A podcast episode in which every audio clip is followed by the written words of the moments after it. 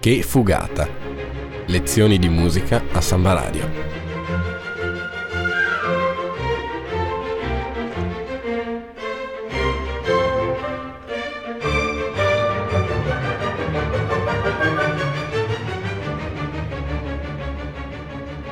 In studio Nicola Pifferi e Alessandro Arnoldo.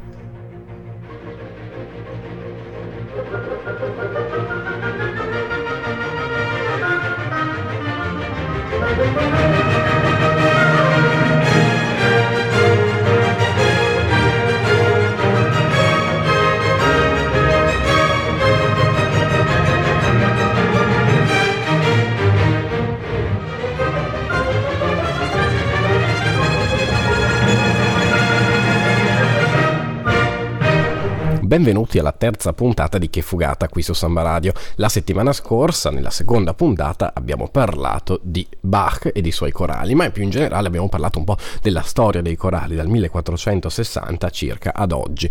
Insomma, una storia che veramente va a fondersi con la storia della musica in generale. Potete trovare quel podcast e tutti gli altri su www.sambaradio.it oppure anche iscrivervi al nostro podcast su iTunes se volete insomma seguirci in generale. Oggi, come preannunciamo, parliamo di Mendel Mendelssohn, di cui comunque abbiamo già accennato qualcosa la settimana scorsa perché vi abbiamo fatto ascoltare uno dei suoi corali. Terza sinfonia di Mendelssohn, la scozzese, è il tema di questa puntata di eh, Che fugata, eh, insomma una sinfonia molto importante per la vita di Mendelssohn che però non è la terza effettivamente perché si chiama terza per una questione di, mm, diciamo, di pubblicazione, se è stato scelto di farla uscire come terza, ma in realtà non è la terza ad essere stata scritta. Esattamente, non è la terza, anzi di per sé è l'ultima composta finita di comporre nel gennaio del 1842 appunto ma per una serie di appunto eh, controversie con, eh, con eh, le case editrici diciamo è risultata la terza in un ordine non effettivamente cronologico.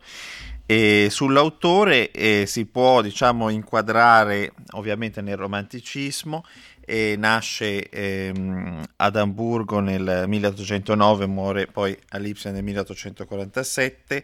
E quella che è l'infanzia è un'infanzia mh, mm, in un ambiente intellettuale mh, mm, eh, diciamo agiato, ecco, nella, vivrà a Berlino poi perché ci si trasferisce nel 1811, riceve inizialmente l'istruzione dai genitori, poi invece eh, l'insegnamento di teoria musicale e composizione da eh, un certo Carl Friedrich Zelter, che era direttore ai tempi della Sings Academy di Berlino, ma soprattutto amico di Goethe, che poi eh, appunto eh, i due si conobbero grazie a questo Zelter e eh, manifestò eh, il poeta grande ammirazione nei confronti del, giovane, del giovane, tanto da invitarlo a suonare a suonare per lui. In che periodo della vita Mendelssohn scrive questa sinfonia? Ecco, questa sinfonia, come eh, tutte le altre sinfonie, gran parte della sua, della sua produzione viene scritta intorno all'adolescenza, non più tardi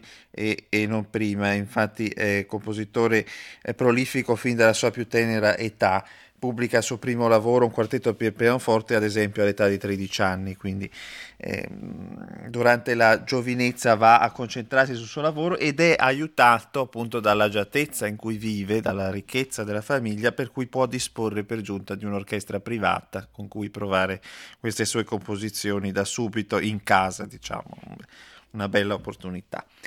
Eh, a 15 anni scrive la prima sinfonia per orchestra completa in do minore e, e, così via, insomma a 17 l'ouverture per un sogno di una notte di mezz'estate, mm, tratto appunto dall'omonimo lavoro teatrale di Shakespeare, forse primo grande successo da cui oggi tutti sentiamo quotidianamente se andiamo a matrimonio, alla marcia nuziale. E, mh... Arriviamo però alla sinfonia che vogliamo farvi sentire oggi, perché si chiama scozzese? Esattamente, dunque il, l'autore eh, era appunto grazie soprattutto alla sua agiatezza diciamo economica e solito viaggiare molto eh, in Europa incontrando varie personalità di spicco. E in questi viaggi eh, si reca anche a, eh, in Scozia appunto nel 1829 insieme a un amico ehm, Carl Kligerman scrittore, librettista e allora anche consigliere della eh, legazione eh, a Londra. E, mh, da alcuni racconti risulta che eh, appunto il compositore ammiratore del teatro di Schiller non poteva mancare di visitare i luoghi storici legati a Maria Stuarda, fra cui le rovine della cappella dove era rimasta incoronata la sventurata regina. E così il compositore scrive in data 30 luglio ai suoi familiari: Oggi in questa antica cappella credo di avere trovato l'inizio della sinfonia scozzese. Ehm... Allora arriviamo appunto all'inizio, ascoltiamo l'inizio della sinfonia.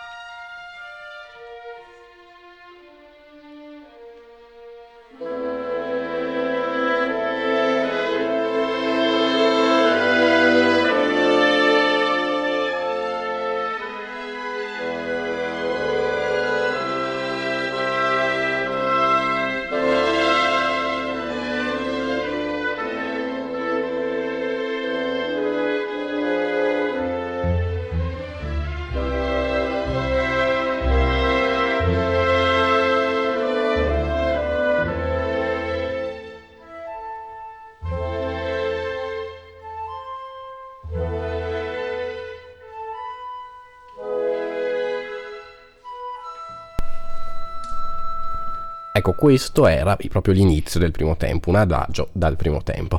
Mendelssohn però, quando scrive questa sinfonia, e torniamo un po' a parlare di lui, è veramente molto giovane.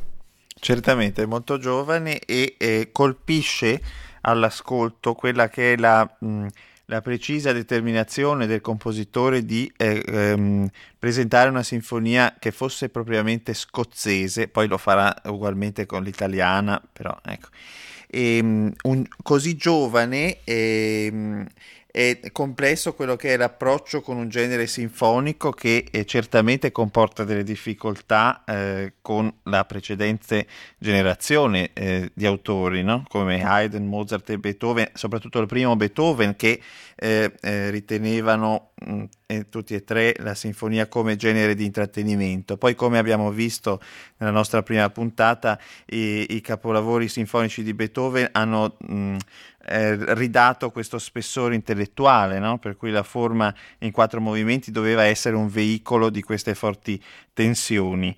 E quindi era difficile andare a paragonarsi con queste, mm, chiamiamole pietre eh, miliari, diciamo, della, della musica.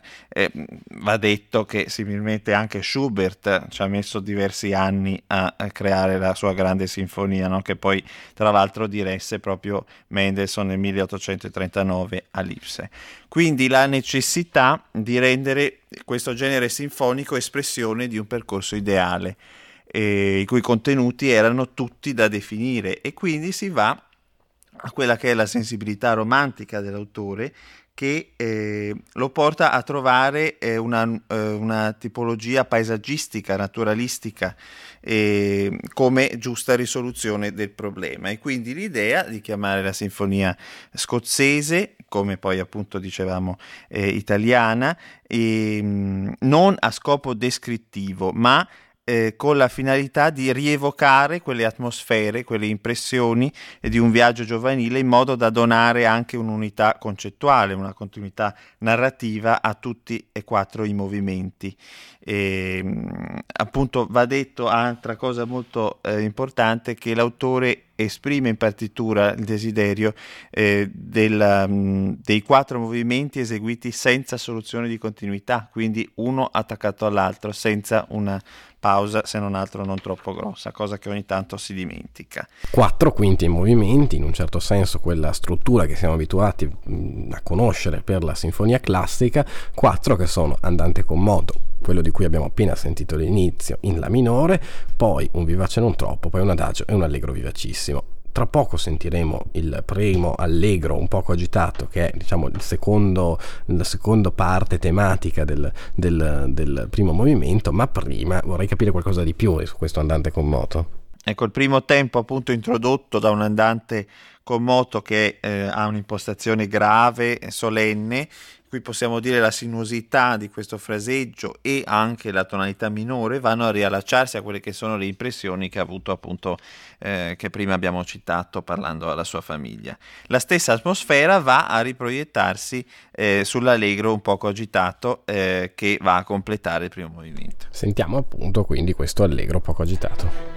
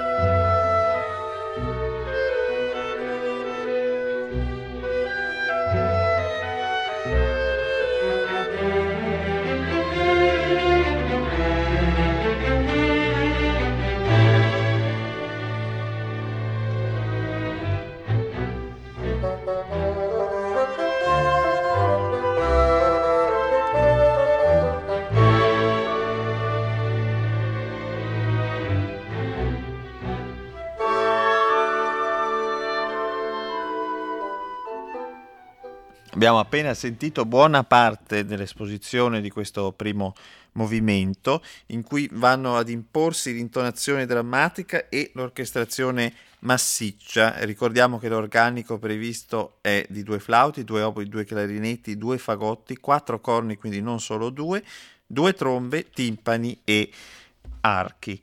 E non viene mai meno il ferreo dominio della forma, infatti questo primo tempo appare frutto di una complessa scrittura, i temi principali che abbiamo sentito sbocciano l'uno dall'altro continuamente, donando varietà coloristica all'idea di base. E la sezione dello sviluppo che segue a quella dell'esposizione procede secondo eh, una complessa elaborazione che avvicenda eh, tutte quelle situazioni differenti ma mantenendole eh, nella coerenza. Purtroppo non abbiamo il tempo per farvi sentire anche lo sviluppo, infatti Alessandro ha fatto una veloce analisi anche di quello, arriviamo quindi al secondo movimento, un vivace. Esattamente, rispetto ai consueti canoni sinfonici, in questo caso il compositore inverte quelli che sono i due tempi centrali, premettendo lo scherzo alla parte lenta, quindi avremo al secondo, al secondo movimento un vivace ma non troppo nella tonalità di Fa maggiore e al terzo movimento un adagio appunto in La maggiore.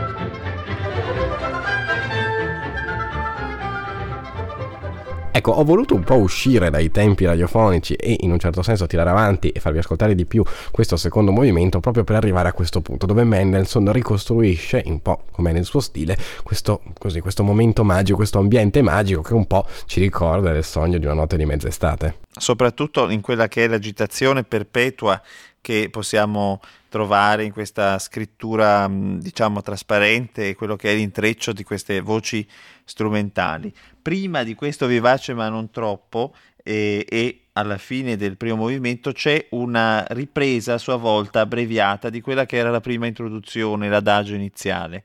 Questo va detto perché crea continuità con, in tutta la sinfonia. E, mh, caratteristico il tema che abbiamo appunto in questo secondo movimento esposto dal clarinetto, motivo pentatonico che poi può essere definito anche eh, scala celtica, eh, basata quindi su cinque suoni. Poche battute dopo appunto questa esposizione del tema viene rielaborato dai fiati e così via, il movimento è di per sé tutta un'elaborazione di questo tema. E, e, ehm, e, non di altri temi. Segue comunque una forma sonata e alla fine abbiamo una coda, anche questa caratteristica perché ha, eh, è pianissimo. Pianissimo, quindi il colore è pianissimo e finisce con tre pizzicati e qui appunto l'indicazione del compositore attacca riferito proprio al, alla necessità di attaccare subito col movimento che segue appunto questo adagio.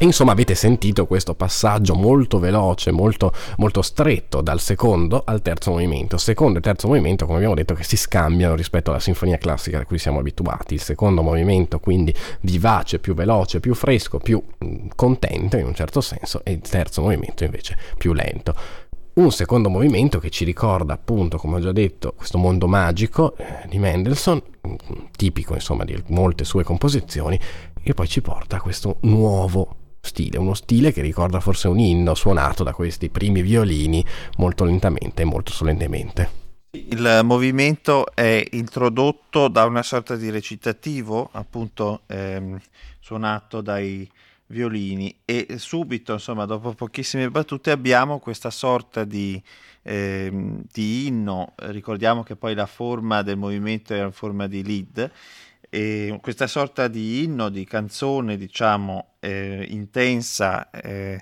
proposta dai primi violini, eh, con sotto appunto i pizzicati degli archi. Il tema infatti poi verrà riproposto più volte all'interno del movimento da diversi strumenti, c'è però un'altra idea tematica, una seconda idea tematica. Sì, eh, viene proposta mh, dopo appunto la prima idea appunto suonata dai violini primi ed è, è, suonata dai fiati in questo caso in tonalità minore in netto contrasto quindi una sorta di eh, marcia funebre possiamo definirla così. Di qui poi si va appunto a riproporre la prima idea tematica principalmente e affidandola sempre a tessiture più gravi fino ad arrivare al quarto movimento. Quarto movimento un allegro vivacissimo che vogliamo farvi sentire